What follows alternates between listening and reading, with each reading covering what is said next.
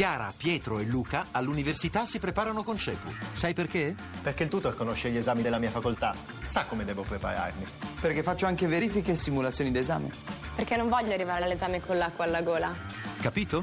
Per superare i tuoi esami, chiama CEPU all'ottocentotrentatré undici ottantotto. Voci del mattino. Potevi allegretano a essere abbandonato il settore costero dall'arte alla zona di segurità. Repito, potevi allegretano a essere abbandonato il settore costero. Fuerte movimiento telúrico alcanzó a grado ocho en la escala Richter. Eso hace indispensable la evacuación preventiva. Quella che stiamo ascoltando è la voce del ministro dell'interno cileno Jorge Burgos, che annunciava l'avvenuta scossa di terremoto di magnitudo otto sulla scala Richter. In realtà è stata anche leggermente più forte e sollecitava l'evacuazione delle zone costiere a causa di un allarme tsunami. La costa cilena in effetti è stata poi raggiunta da onde alte oltre quattro metri. Il bilancio ufficiale del sisma è, almeno per il momento, di tre morti. Ci spostiamo adesso in Africa, in Burkina Faso.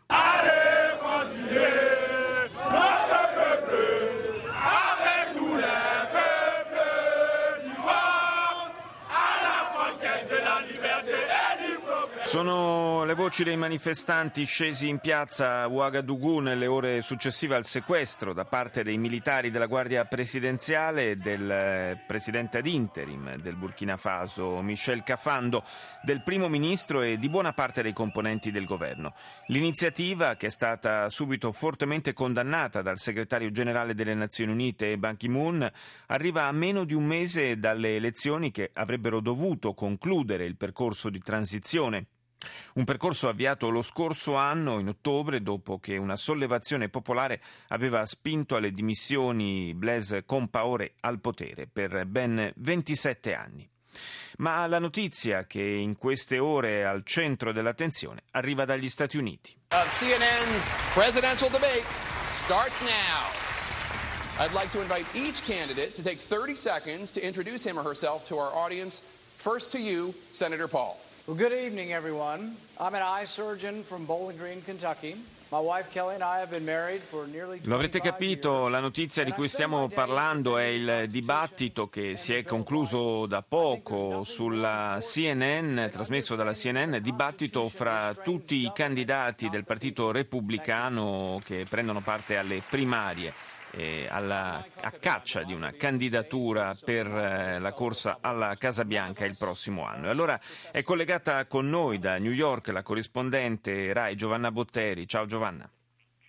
Ciao, in qualche modo la, eh, il confronto eh, di questa sera, di questo pomeriggio, perché sono talmente tanti candidati repubblicani che la C N N ha dovuto fare una sorta di doppio girone: alle sei quelli che hanno Uh, meno chance uh, quelli di, di, di classe B, e alle otto quelli di, di classe A, quelli che hanno più, uh, più punti nel, nei sondaggi. E in qualche modo il confronto si può tradurre semplicemente in un tutti contro Trump. Dopo, dopo il primo confronto, in cui uh, c'è stata abbastanza timidezza nei confronti della sorpresa Donald Trump, questa volta i candidati, soprattutto alcuni candidati, si sono letteralmente scagliati contro Trump, eh, cercando di ridicolizzarlo, addirittura insultandolo, eh, trattandolo come un non politico, un uomo eh, pericoloso per eh, il paese. Trump ha reagito come sta facendo e sta continuando a fare, eh, rispondendo Uh, per le rime. Jeb Bush l'ha attaccato sostenendo che non è un politico, Trump l'ha preso in giro dicendo che fa addormentare la gente, Scott Walker, che eh, il governatore del uh, Wisconsin, l'ha criticato, gli ha detto che è una sorta di buffone, e Trump gli ha risposto che sta precipitando uh, nei sondaggi, cosa Uh, peraltro vera. Insomma, è, è Insomma grande, scontro... mi pare di capire grande attenzione ai programmi, diciamo. Assolutamente grande attenzione ai programmi, perché, perché la verità è che eh, Trump, tutti pensavano che fosse una sorta di meteora, si è candidato, dopo dieci giorni, come è successo già altre volte, eh, si sarebbe eh, si sarebbe ritirato, e invece no, continua ad avanzare eh, nei sondaggi, è arrivato al trentatré per cento, continua a convincere i repubblicani e sembra che l'unico in grado di tenergli testa sia uno dei personaggi più oscuri e meno conosciuti di questo parterre repubblicano, che Ben Carson, che eh, è un ex chirurgo eh, di colore, che è stato il chirurgo eh, di Reagan e che è eh, uno dei pochissimi che ha rifiutato il confronto e l'insulto, l'insulto nei confronti di Trump. Ecco, forse metterla appunto sul piano eh, dell'insulto personale e anche di, di, di chi alza di più la voce, in realtà è una strategia che rischia di fare proprio il gioco di Trump, che in fondo proprio sulle frasi a effetto anche politicamente molto scorrette ha basato questa prima parte della sua campagna.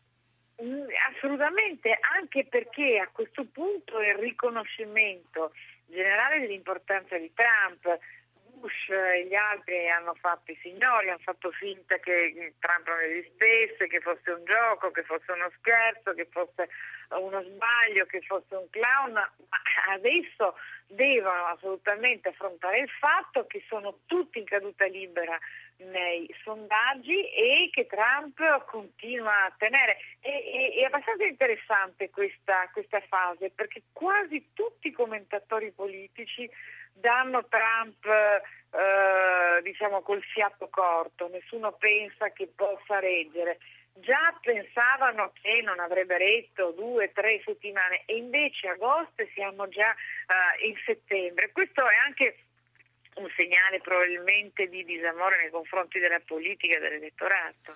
Poi non sottovaluterei anche la capacità di, tra virgolette, di spesa per la campagna elettorale che ha messo in campo Trump, che insomma eh, negli Stati Uniti conta.